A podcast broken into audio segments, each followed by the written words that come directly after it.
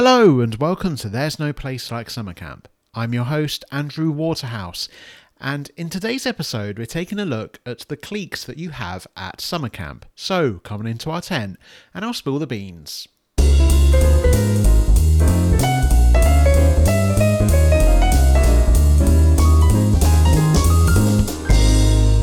Hello, everyone, and welcome to the 59th episode of There's No Place Like Summer Camp. In this episode, we're taking a look at all the cliques that you can expect to find at summer camp, especially while you're working there. I hope you've had a great week since the last episode where we talked about whether you can do Camp America with a friend. Um, I personally have quite a few updates to share with you all because uh, this week has just been really really good. And um, i'd like to share a couple of updates like i normally do with my uh, podcast uh, episodes each week. And let's get the big one out of the way shall we? So um, many of you know especially the regular listeners uh, that this this podcast is a supporting sort of act to the book that I wrote while working at summer camp. And when I say book, it was the diary that I kept while volunteering at summer camp. So it goes from everything to being the new face at summer camp and making friends and uh, learning to work with my co-worker and uh, the kids onslaught that comes over to summer camp and then travels around uh, like the summer camp area that I was working in, which was Atlanta uh, to having intersession, to having a second batch of kids, and then the travels around summer camp and uh, after summer camp too. So there's a really exciting thing that I think uh, the world should really have a little insight to because summer camp is such an exclusive club, and I think many people know many others who have actually done summer camp, and it's always those that thing of the haves and the have-nots.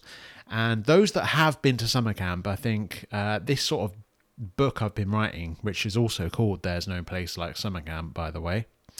Um, I hope the book will really represent what it's actually like to be at summer camp and capture that magical feeling of what it's like to be over there, independent, traveling the world, getting to know a new culture, making new friends. It's really heavy. Um, which moves me on to the actual update. So the book is really heavy. There's quite a lot of content in there. And recently we were discussing the editor situation, and I had to keep a little bit hush hush around it a little because I was still trying to make my mind up around a few things and uh, sorting out contracts and finances and that sort of that sort of thing. Um, this week, however, I have a really great update to share, which is that I actually have an editor, and they will be working on the book. Um, throughout August to really polish and refine the book, get it up to the best possible standard it can, and they're going to take it and just really make it have a punch. So I'm really excited to actually pass the project over to my editor now because um, I think this has been a project that I've been working on for pretty much five years, I would say. Um, it's been a diary, of course, that I wrote at summer camp. So it really is quite personal and um, maybe like from a first person perspective.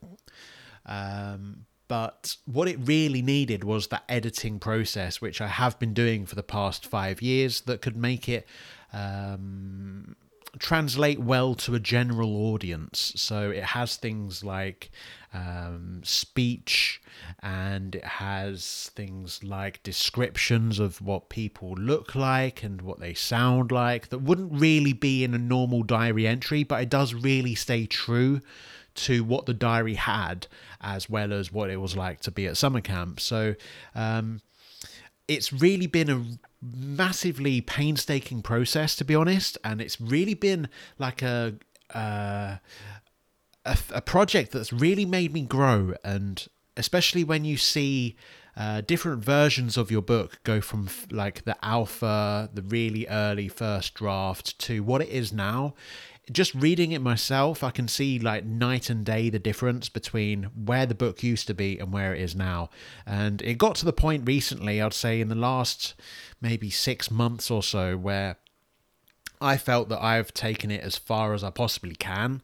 I've created, I think, let me just count seven different drafts of the book where I've literally gone through it myself and with other people and having like beta readers, so to speak just give it a read and have feedback and that lets me like work on it refine it make sure it like flows properly and people aren't just suddenly popped up into the book without a massive like a proper introduction sort of thing. So it's really great to finally have to part like have an editor on board and pass that baton over to them and hopefully they will see things that I never did because obviously that's what I'm paying them for. So we have an editor um it's a really exciting thing to be honest because I've always wanted to launch it in September, which I believe is like it tends to be the normal um, month that applications for the next year really start. Of course, in 2020, it's been such a chaotic year that I'm uh, a little confused as to whether September would be the best month to release it because obviously they uh, opened the applications for 2021 quite a few months back because of the lockdown and how many of the applicants for 2020 have actually struggled to get over to America this summer as well. So it's a crazy year. Um, I hope to God that um, I can actually get it out this year.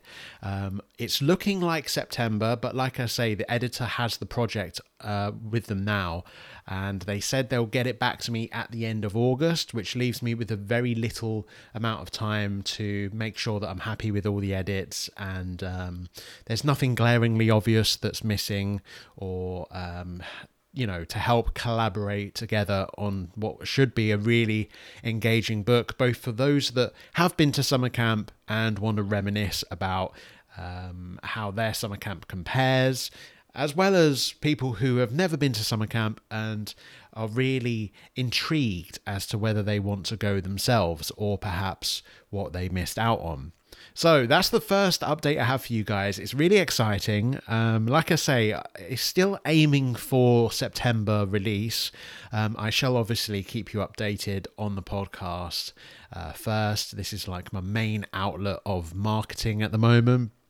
We do also have There's No Place Like Summercamp.com where you can pre order the book if you like, and I shall obviously be posting updates there as well. Once the editor has actually finished with the book, that's not really the final stage of the publishing process. There's still quite a lot of stages to go with um, say like a book cover design and um, other bits where I have to register an ISBN. There's loads of little things that only until you're an actual author trying to do something with uh, some spare time that you have that you actually have to like jump into these sorts of things. But I have my fingers crossed that September is a realistic date that could be set for its release.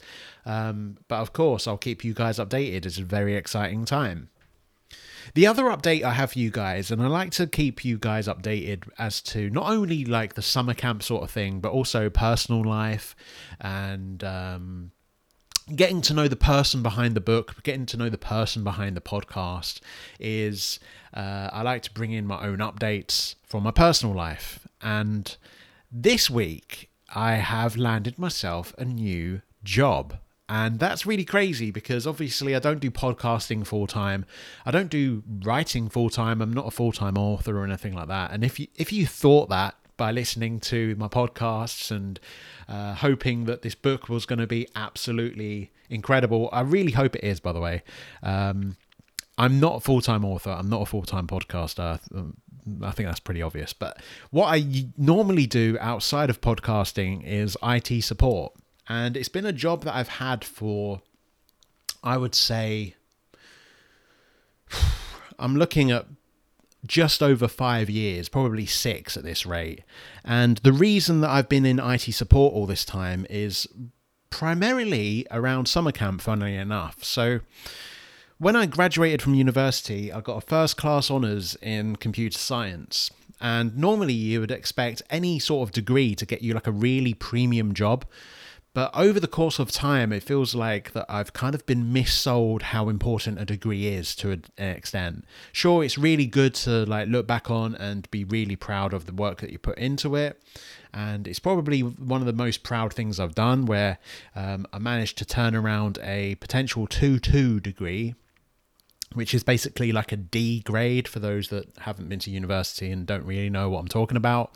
Uh, I turned that into a first degree, which is basically an A, like the highest you can get, uh, over the course of a year. And it was really hard work, and um, you know, it shows a lot of dedication when you turn something like that around, and especially that I can put it on my CV proudly and say, like, yeah, I've got like the best possible uh, computer science degree. Um, but with that degree, um, obviously it's it's touched upon in the book in the first summer that I actually find my results out while at summer camp. So there's a little teaser for the book right there. But while I'm at summer camp, I come to realize that I really want to return for a second summer. So I'm in this dilemma where I've just graduated from university and I've just traveled to Camp America, have an absolute blast, and I want to return for the second summer. However, I'm under the real, um, I'm un, I'm un, I'm not under the impression that I have to go back to the real world.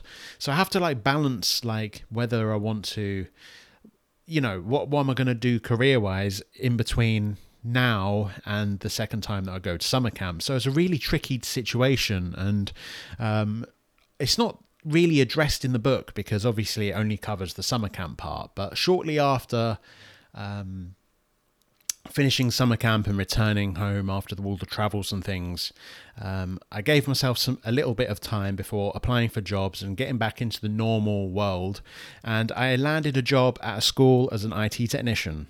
And working at a school it was absolutely great. I really had some great times there. And the reason i worked there was because i'll be able to take the summers off to go and travel camp america for a second summer again. So over the course of time as i've moved cities moved homes um, you know grown in experience as well um, it seems to be that I've maybe pigeonholed myself as well as uh, recruiters pigeonholing me into only IT support positions. So, six years later, I still have a very similar um, position as to what I had six years ago. And it's not the end of the world because obviously, with every uh, job change that I've had, I've been getting extra money, extra benefits and bonuses and uh, certifications and exposure to different technologies. Um, but over the course of six years, especially when I'm trying to apply for more creative jobs, more fulfilling jobs, um, it tends to be the recruiters look at my CV and say, "Yeah, you haven't really got the credentials to do that, unfortunately." So um, it's it, it can really put a downer on things. But um, in my spare time, I've always been doing like web development sort of things, and that's obviously shown with There's No Place Like Summer Camp being one of the websites I created. And yeah, it's it's really been a hobby of mine in a strange sort of way that I actually enjoy web development, and it wasn't something that was actually uh, like taught at university at all. But I feel like web development is a sort of um, place where you can ex- uh, express yourself well and um, have something creative to show and a project to show after you've poured loads of hours into it rather than in IT support where you can do a load of hard work and all you have to show for it is a closed ticket. So it's a completely different ex, uh, environment to work in. And basically, this week I, I landed myself a web design job. And that's pretty crazy because it's still not really settled in because it's been something that I've always had as a spare time sort of thing. I've always been t- teaching myself web design and web development, using loads of technologies, having loads of different websites and building a portfolio, and then going to employers and creating them new intranets and new websites. And it's I seem to get like a kick out of making these websites, and that really came across in the interview that I had recently with my new employer, and I managed to land the job. So. Um, I'm actually recording this on the Saturday before I've actually even handed in my notice to my current employer, but I'm very excited to hand that in and um, turn away from a job that can be a little, uh, shall we say, unfulfilling. So those are my updates for this week. Uh, I hope I hope you've had similar, if not um, positive week since the last podcast. Um, of course, I like to keep you guys updated, and uh, yeah, uh, I know a lot of you out there will be happy for me, and uh, especially the editor side of things. That's pretty exciting, I think. And as we're starting to f- reach that finish line, um, but the job front is really great. I'm really excited to start the, the new place and have something creative, a creative outlet, and uh, like I say, do something that actually fulfills uh, how I feel about where I want to take my career. And having that first step on the ladder is probably the hardest to get. Okay, so that was pretty long update into uh, what's been happening this week, but like I say, I really feel like that adds a lot of personality behind the podcast. So I hope you enjoy. In this week's episode, we are taking a look at the cliques of summer camp, and summer camp is full of cliques. And if you don't know what cliques is, because I for sure one didn't uh, when I first went to summer camp, a clique is basically a collection of people, like a very secluded group of people that don't really let anyone in, and it's just how people divide themselves while in a summer camp bubble. This is all about those. So, what types of groups do you get at summer camp? And uh, especially from a uh, staff volunteer side rather than uh, any other. So, let's begin. The first clique of summer camp, at least in my summer camp, was the specialist and counsellor divide. Now, this is whether you have those sorts of positions at your summer camp, but I very much found that the divide between the specialists group and the counsellor group to be very stark. It was very obvious to see. Um, most of the friends that people made were in either the specialist group when you're surrounded by specialists and you're a specialist, yourself, or a counsellor where it would be like the counsellors always knew each other and that sort of thing. So, uh, and obviously work together as well. So, of course, this depends on whether your camp actually has them. But in my case, it did have that divide. A lot of camps actually merge the two positions. So you could be a counsellor uh, certain hours of the day, and then later on in the day, teaching the kids something as well. So um, that was a definite divide that I found at my summer camp. If you had that as well, feel free to let me know. There's no place like summer camp. You can get in touch. There's no place like summercamp.com, shall I say.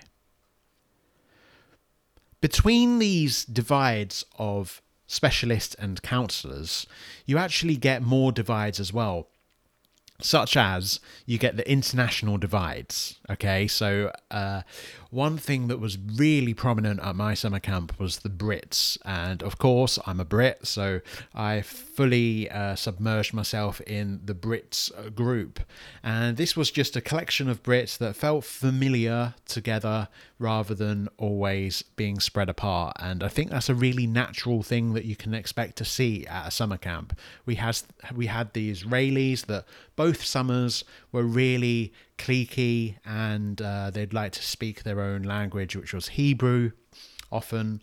And uh, us Brits would often gather together and kind of find it amusing to look on at the um, culture and the change of environment that we found rather strange at first, and then gradually over time we found ourselves rather um, I don't know, at ease, I guess, or comfortable with the uh, traditions of being in a religious summer camp. So those international divides are very stark at summer camp. I wouldn't say it's um, on any sort of like offensive sort of level. It's more like you, that's the familiar people that you're um, you're with, and it these sorts of cliques also really help to bed really good friendships. So a lot of the f- closest friends I made, for instance, were the Brits. Uh, a lot of them I still have on Facebook and uh, occasionally meet up with. And I think, especially when they're in your own country, you have a better chance of keeping like a better relationship, like a better friendship, a better longer term friendship. Um, when you're in the same country and you can obviously meet up after summer camp ends as well.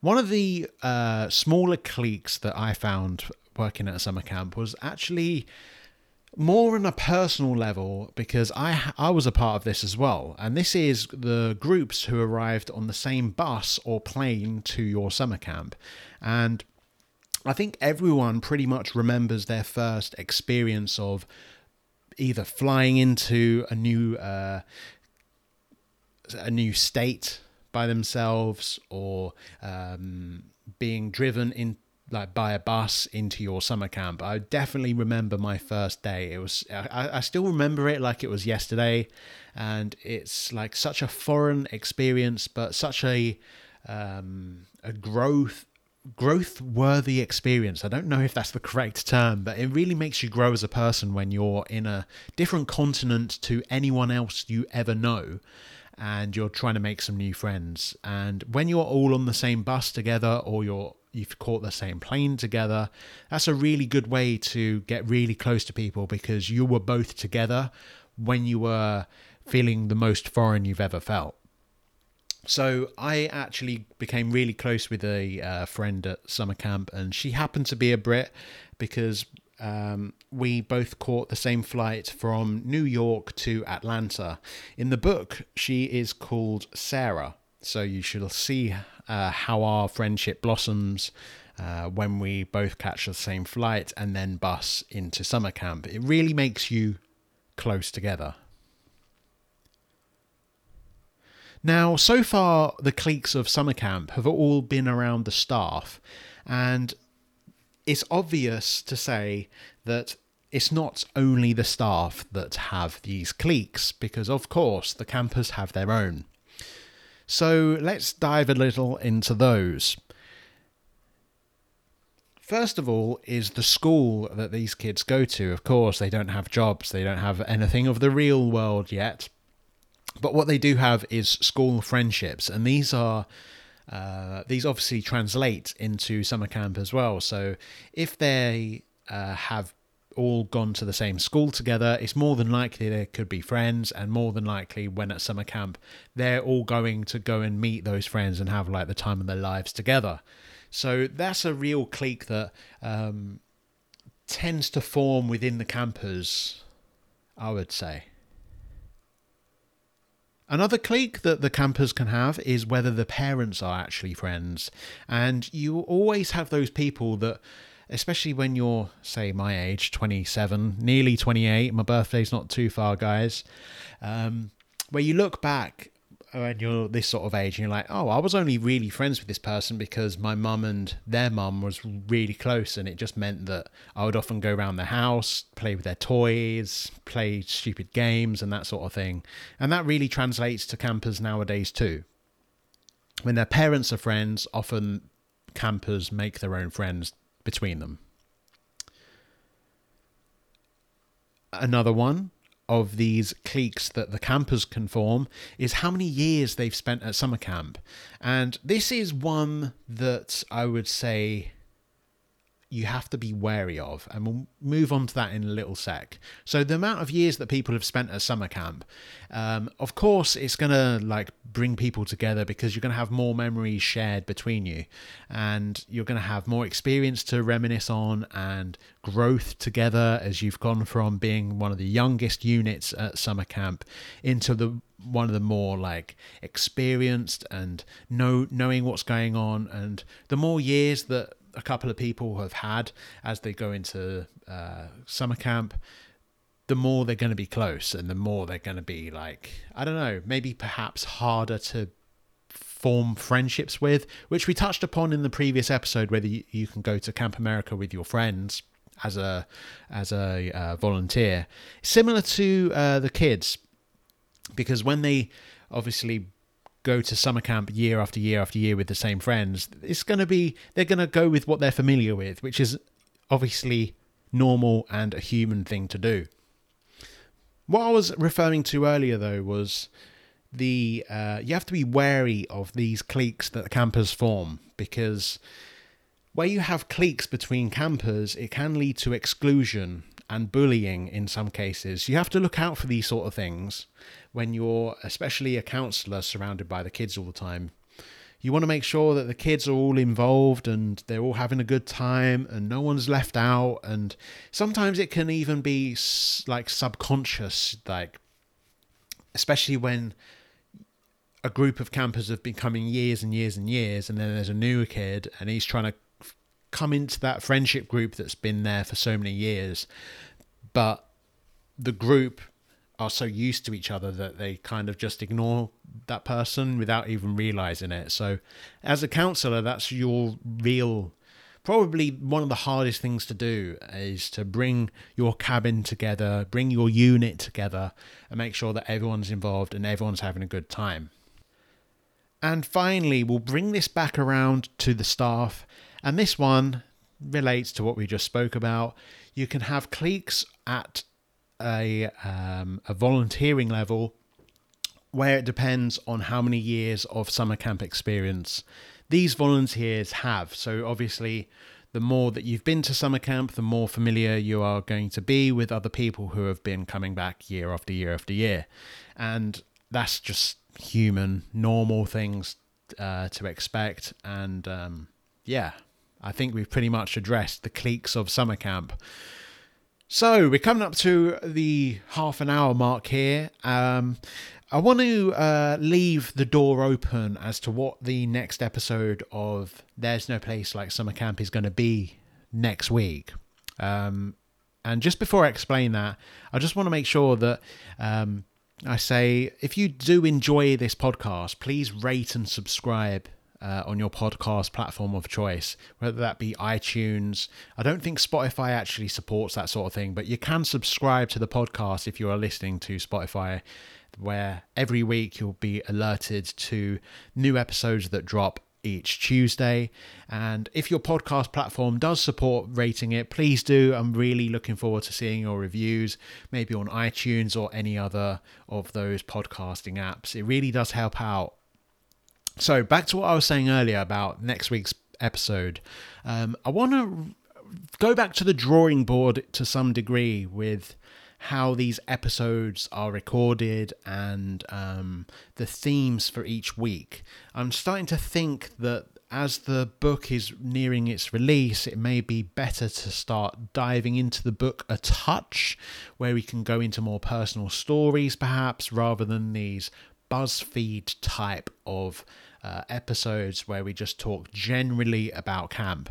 Now, I have to be careful with this before promising anything that's potentially like spoiler worthy because obviously I don't want to just tell you everything that's happened at my summer camp. And I think there's plenty of discussion that can be had around summer camp without having to dive into my diary if you know what I mean. I think these episodes so far have been great and I've really enjoyed uh, recording them, but I just want to see whether there's any other sort of uh, foundational level of episode types than just doing lists of things like BuzzFeed type articles. So, um, it's going to be a tricky one. I'm, not sure what the next episode will be. Um, I want to have a think about that. So, mystery episode next week. We shall see uh, how that goes down. Um, like I say, I'm not promising anything, but I do want to see if I can tap more into maybe the personal side of things, maybe try and find someone to be interviewed. So if you would like to be interviewed around your summer camp experience, feel free to get in touch. There's no place like summercamp.com. You can also tweet me at AndrewW09 and Andrew is spelt A N D R Z uh, O O W zero nine. Oh, that was a mouthful. Every time I say that Twitter handle, I really struggle. Uh, if you don't have Twitter and you don't want to go on the website, we do actually have an Instagram as well, and that is there's no place like summer camp, and that's all one word. If you want to go check us out, follow us, hit us up. It'd be really cool to get more people on the pod and uh, hear everyone's summer camp experiences. So anyway, guys, like I say, please rate and subscribe if you enjoy this. I shall see you next Tuesday. Bye.